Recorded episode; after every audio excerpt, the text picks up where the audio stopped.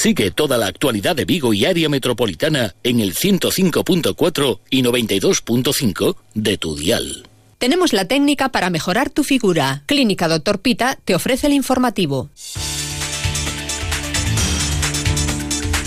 Noticias en Onda Cero Vigo, con Víctor Blanco.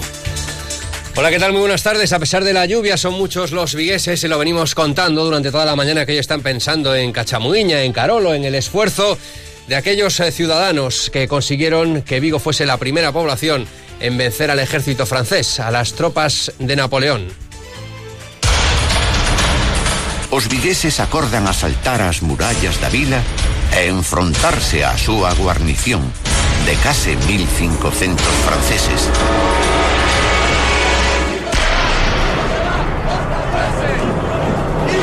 Esto es lo que se representará durante el fin de semana y especialmente en la tarde del domingo, pero ya saben ustedes, mercado de la época, desde mañana y ya hoy que se empieza a respirar ese ambiente de la Reconquista en el casco bello, aunque bien es cierto y todo hay que decirlo, los pronósticos del tiempo no son demasiado halagüeños. Augasa, la Mazda de Vigo, le ofrece el tiempo. Juan Taboada, ¿qué tal? Muy buenos días. Hola, ¿qué tal? Buenos días. Bueno, pues cuéntanos, primero esta tarde, ¿qué es lo que nos espera?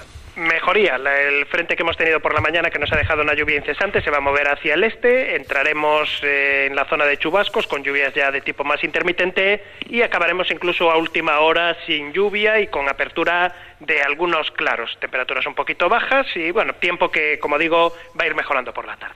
¿Y para el fin de semana? Pues esta característica de la tarde de lluvia intermitente es lo que va a predominar también, porque entramos en la zona de chubascos y lo que quiere decir es que el fin de semana va a ser un poco impredecible. Sí podemos decir que va a llover con toda seguridad, pero no podríamos decir en qué momentos. No va a llover de manera continua, va a haber momentos de tranquilidad, con apertura de claros y otros en los que se produzcan chubascos. Y estos últimos, la precipitación podría alcanzar intensidad moderada en algún momento y no descartamos incluso algo de aparato eléctrico, de tormenta, pero como digo, eso sería, digamos, momentos concretos y habrá otros relativamente largos en los que pueda salir el sol y en los que la situación meteorológica pues sea mucho más tranquila. Bueno, porque estamos un poco hartos de que llueva tanto, pero en realidad lo que nos estás contando es un poco el tiempo habitual de la primavera, ¿no? O sea, revuelto, sí, en algunos momentos sol, sí, en otros momentos exacto. Precipitaciones.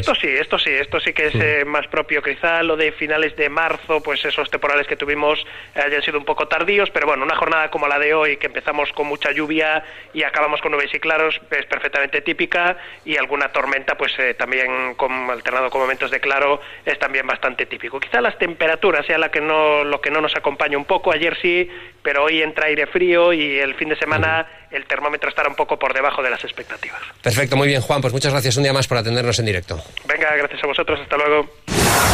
Augasa, concesionario Mazda en Vigo, les ha ofrecido el tiempo.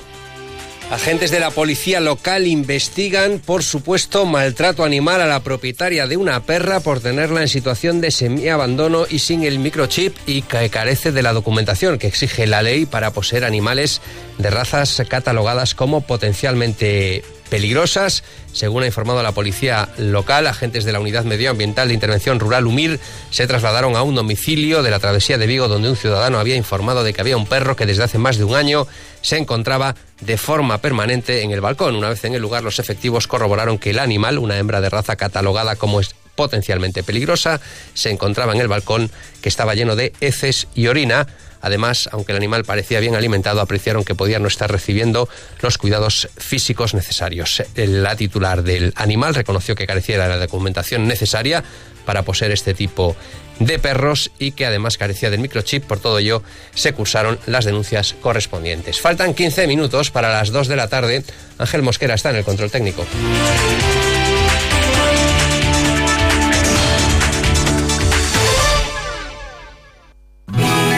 Olvídate de ejercicios, baños, dietas, masajes, cremas, acupunturas y otros tratamientos.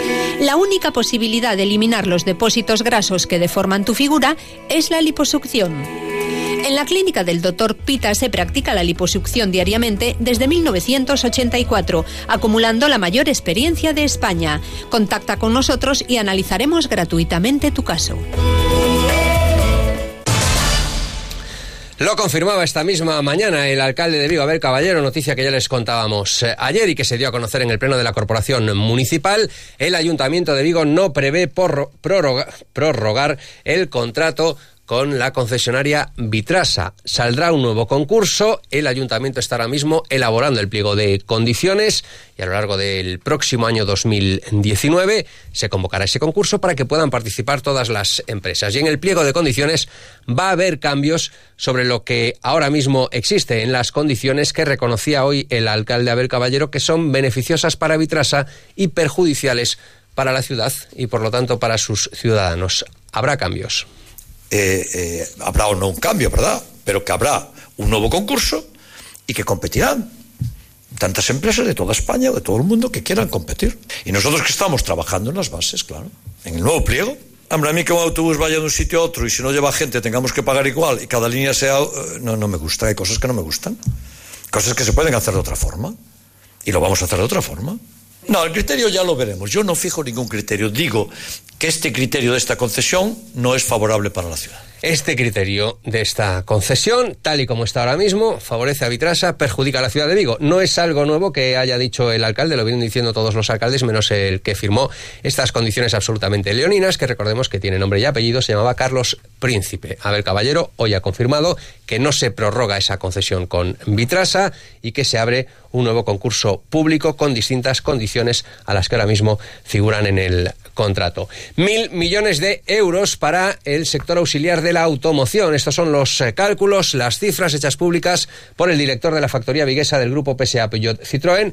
Cada año 1.000 millones de euros gracias a los proyectos de la K9 que se está empezando ya a fabricar en la ciudad de Vigo. El presidente de la Xunta de Galicia, Alberto Núñez Feijóo, se mostraba satisfecho con estos resultados y decía que la Xunta de Galicia va a seguir apoyando al sector automovilístico como ha hecho hasta ahora.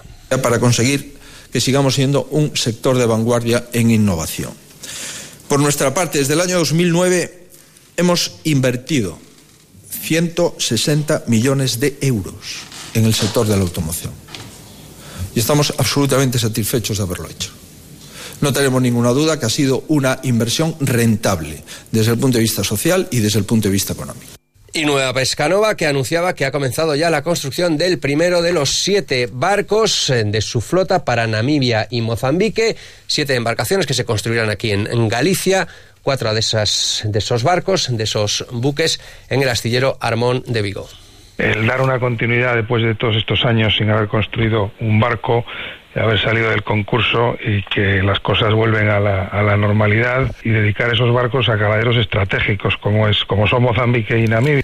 La alcaldesa de O Porriño, Eva García de la Torre, y los portavoces de los grupos municipales de la corporación se reunirán el próximo jueves con el jefe de área de los pasos a nivel de Adif con el fin de abordar el proyecto para la supresión del paso a nivel del centro de la villa. Así lo ha comunicado el Ayuntamiento de Porriño, que ha señalado que esta reunión servirá para ahondar en el proyecto una vez que la propuesta de presupuestos generales del Estado se contempla una partida de 880.000 euros para su elaboración. Se lleva trabajando muchos años, es una reivindicación histórica del Ayuntamiento de O Porriño que se elimine ese paso por el centro de la ciudad del tren y vamos a ver si efectivamente se consigue este año o al menos con esos presupuestos generales del Estado se empieza por el buen camino para eliminar ese paso a nivel. Hoy la presidenta de la Federación de Vecinos, María Pérez, ha vuelto a exigir al Concello de Vigo que ponga en marcha la ordenación provisional previa al Plan General de Ordenación Municipal para que aquellos vecinos, y hay varios cientos según señalan en la ciudad de Vigo,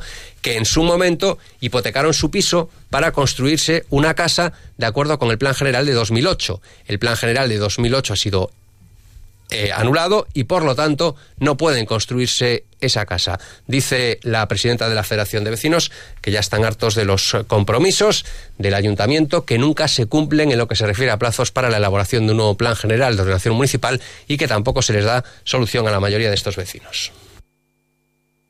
Los afectados nos dicen que en urbanismo muy buenas palabras, pero no hay soluciones, no hay fechas. Y hay gente que le han arruinado la vida, han tenido que vendieron su piso para hacerse una casa y ahora mismo están en el limbo. Hay que representamos a los ciudadanos afectados y nosotros no nos callamos, no tenemos miedo. Y desde aquí Queremos apoyar al presidente del Celta por haber dicho lo que otros no se atreven a decir, porque ya está bien de que se esté manipulando y engañando. No se puede engañar a los ciudadanos diciendo que hay un plan, que va a haber unos plazos, dar fechas y no cumplir nada, porque eso es muy importante. Vigo no tiene plan general, entonces ya exigimos medidas.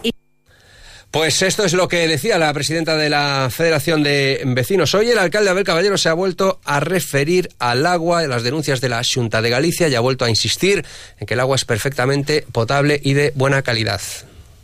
Si ustedes cogen, y lo tengo que repetir una y otra vez, todos los análisis que se hicieron en los meses de diciembre, enero y febrero en Tokio y en Nueva York juntos, no salen tantos como estos. No salen tantos como estos. Y todos son buenos. Todo es potable. Todo es potable. En eso hemos mantenido aquí también, en los micrófonos de Onda Cero, que ni la Xunta de Galicia ha sido capaz de demostrar que el agua no fuese potable. El alcalde dice que es de muy buena calidad y desde aquí venimos insistiendo en que no es de buena calidad el agua de Vigo. Vamos a colgar ahora en Twitter, por ejemplo, una fotografía de cómo salía el agua en las viviendas de la calle Couto San Honorato en la jornada de ayer. Agua absolutamente turbia que probablemente y seguramente sea potable, pero que indudablemente demuestra una muy baja calidad. No sabemos si se debe a la situación de las cañerías, a que está habiendo obras en la calle Rivadavia, o que se debe al problema de la potabilizadora, pero en cualquier caso el agua sigue saliendo turbia en muchas zonas de la ciudad de Vigo, con lo cual no se puede hablar de excelente calidad de agua. Sí se puede confirmar que el agua seguramente sea potable. Hoy de lo que hay que hablar es de lo que va a pasar este fin de semana, y llevan meses ensayando.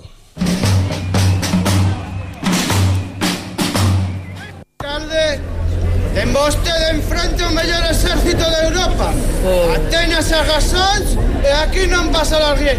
No pasará nada. Una celebración que es lo que es ahora gracias al esfuerzo de los vecinos y posteriormente las distintas corporaciones municipales, los distintos gobiernos municipales, y especialmente este actual está dando dinero para la financiación de estas actividades, de estos ensayos que indudablemente están haciendo que la representación año tras año sea de mayor calidad y además tenga un éxito muy importante de ciudadanos que acuden. Pero recordaba aquí en los micrófonos de Onda Cero el secretario de la Asociación de Vecinos del Casco Bello, Fizaseitos, esos primeros años, cuando era más la gente que estaba representando la Reconquista que los ciudadanos que iban a verla, y hablaba, por ejemplo, de unos excursionistas extremeños que fueron de los primeros que vieron esa representación teatral. Pero que se van a topar en un mercado que ocupa moi boa parte da zona bella, na que pois hai moita artesanía, moitos profesionais, vamos, da artesanía, o culmen de todo isto é o domingo a 6 da tarde na Porta do Sol a representación da Reconquista, na que agardamos ser máis de 600 persoas caracterizadas para representar pois aquilo que aconteceu dun xeito teatral no 1809. Pues lo que ocurrió en 1809 es lo que se representará, y vamos a ver ahora si podemos escuchar esa anécdota que nos contaba Fizaseitos. Da igual, pero en cualquier caso nos decía eso del grupo de extremeños que se encontraron con esta representación cuando los vigueses apenas le dábamos importancia a lo que era la Reconquista. Representan esta batalla. Xoito da tarde comezaron a soar todas as campás da bisbarra e os voluntarios caeron a milleiros sobre as murallas. E fun coa división do capitán Cachamuíña a porta da Gamboa. Se conseguíamos abrila, aqueles malditos non terían máis que renderse. O resto xa sabido. Cando estaba a rachar a porta cunha machada, caín morto polas balas dos franceses. Cachamuíña remataría o traballo que eu comezara, e a victoria foi nosa. Faltan 5 minutos para las 2. Confianza Auto Rivada te ofrece la información deportiva. Rubén Rey, ¿qué tal? Buenas tardes. Hola, buenas tardes. La novedad, o no tanto, en la lista de convocados de Juan Carlos Unzué, vuelve a quedarse fuera, otra vez por cuestiones disciplinarias, el turco Emre Mor, el segundo fichaje más caro de la historia del Real Club Celta, Y dice Juan Carlos Unzué que ha reincidido en su conducta y en su mala actitud. Fuera de la convocatoria, Emre Mor. Recordemos que Maxi Gómez está sancionado, por lo que entra en la convocatoria el delantero alemán del filial, Dennis Eckert. Opciones para suplir la baja de Maxi, podría ser el propio Lucas Boyé, o ya veremos, incluso podría entrar Pione Sisto Yaguas para jugar de delantero. Lo sabremos mañana a partir de las 4:15, en el regreso de Nolito al Estadio Municipal de Balaídos. Celta-Sevilla, uno de los últimos trenes del equipo vigués para todavía tratar de pelear por puestos europeos. Del fin de semana destacamos la visita del Rápido de Bouzas a la cancha del líder Rayo Majadahonda, el derbi vigués de Coruso, peleando por no descender, y Celta B tratando de engancharse al playoff. Y por supuesto el domingo, una de las grandes pruebas deportivas del calendario en Vigo y comarca, la medio maratón Vigo-Bayona, la Big Bike. En Autorribada tenemos el coche que necesitas y si no, te lo buscamos. Más de 150 vehículos en stock, seminuevos, garantizados y financiación a tu medida. Visita nuestra web autorribada.com. ¿Me seguís a mí? En línea recta y sin desviaros. ¿Derecho? ¿Perdón? Lo que Paquito se refiere es que si seguimos en línea recta o cambiamos de sentido. Sí, que ya está. Venga, vamos. Conducir con una tasa de alcohol en sangre que triplica lo permitido, daños a un vehículo policial, resistencia a la autoridad... No. Cállese, por favor. ¡Qué honor que un profesional como tú esté interesado en trabajar con un equipo! Es muy divertida, a ratos divertidísima, y retrata unos personajes que destilan humanidad, dignidad, bonomía y generosidad. Una de las propuestas españolas más recomendables de los últimos meses. Si el riesgo y la diversión son dos de las notas esenciales del cine de Fesser, en Campeones la reúne de un modo asombroso. Esta es la película que se estrena este fin de semana, Campeones. No, solo una. El de rojo, coge una pelota. Voy. A ver cómo os movéis. Perdón. Marco, un entrenador profesional de baloncesto, se encuentra un día en medio de una crisis personal entrenando a un equipo compuesto por personas con discapacidad intelectual. Lo que comienza como un problema se acaba convirtiendo en una lección de vida, en un asunto importante y delicado como este. Parece que Javier Fesser, como director y también como guionista, sale más que airoso, realizando una excelente comedia. Que se comportan como niños de 6. No, estoy contento porque estamos juntos y estando juntos vamos a ganar. Eres su entrenador. Campeones, que se estrena este fin de semana, pero es ahora mismo número 1 en taquilla esta película.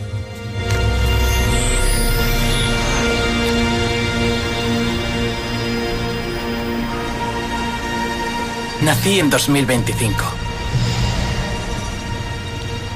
Pero ojalá hubiera vivido en los 80. Año 2045, Wade Watts es un adolescente al que le gusta evadirse del cada vez más sombrío mundo real a través de una popular utopía virtual a escala global llamada Oasis, que es ni más ni menos que, en realidad virtual, volver a los años 80. Película dirigida por Steven Spielberg y que homenajea a ese cine de los años 80. Recuerdan ustedes el extraterrestre, Gremlins y demás. No hay Ready Player One. Ninguno. Excepto Oasis. Y por supuesto la cita ineludible de este fin de semana es la Reconquista. Cielos que se irán despejando según transcurra la tarde, según los pronósticos de Meteo Galicia, y mañana y pasado pues tendremos en algunos momentos chaparrones y en otros momentos incluso algún que otro rayito de sol. Y mañana a las 9:00 p.m, en la sala Radar actúa Cristina Rosenvinge. Disfruten del fin de semana en el que hay de todo. Llegan las noticias de España y del mundo. A encajar con gracia. Buenas tardes. La entrevista del día era esa en la que Carlos Alsina le hacía a Enrique Álvarez Conde, el director del Máster de Cifuentes, conversación en la que reconocía que por orden del rector construyó un papel acreditativo a medida, una réplica, dice, del original, que no aparece. Y el rector me pregunta si hay trabajo. Digo, yo no lo tengo. ¿Hay algún documento? Digo, si se ha destruido todo, se ha destruido todo. Y me dice, hay que reconstruir un documento. ¿Alguna vez en toda su carrera ha encargado usted la reconstrucción de un acta de examen? Por supuesto que no. Porque nunca en mi carrera he tenido el requerimiento de la autoridad universitaria competente para hacerlo. Yo sostengo que el tribunal existió y yo no sé si Cristina Cifuentes se presentó. Si ella lo dice, tendrá constancia de eso porque yo no estaba físicamente. Yo la versión definitiva del trabajo no la vi porque lo fui corrigiendo, creo que en 2 o 3 ocasiones, creo recordar ahora, pues a lo largo de las semanas o meses anteriores. Este es un aperitivo de esa entrevista que les vamos a ofrecer ampliamente a partir de las 2:30 de la tarde. La revelación ha sido tan significativa que ha sobrevolado sobre la comparecencia del rector, que aún se está produciendo. Ha dicho Javier Ramos que declaraciones como esta que ha realizado el director del Máster de Cifuentes a Carlos Alsina ponen en duda su honestidad y que él está dispuesto a llevar a cabo todas actuaciones legales que sean convenientes para preservar su buen nombre y el de la universidad. En esa comparecencia está una unidad móvil de Onda Cero, Beatriz Ramos. Pues Javier Ramos continúa defendiendo su actuación en este caso del Máster de Cifuentes. Ha confirmado que han presentado toda la información que tienen ante la Fiscalía de Móstoles, ante indicios de delito que están a disposición de la justicia y que seguirán con la investigación iniciada el día 21 hasta que se esclarezca. También ha dicho que ha habido declaraciones que se han producido poniendo en duda su actuación, algo que niega.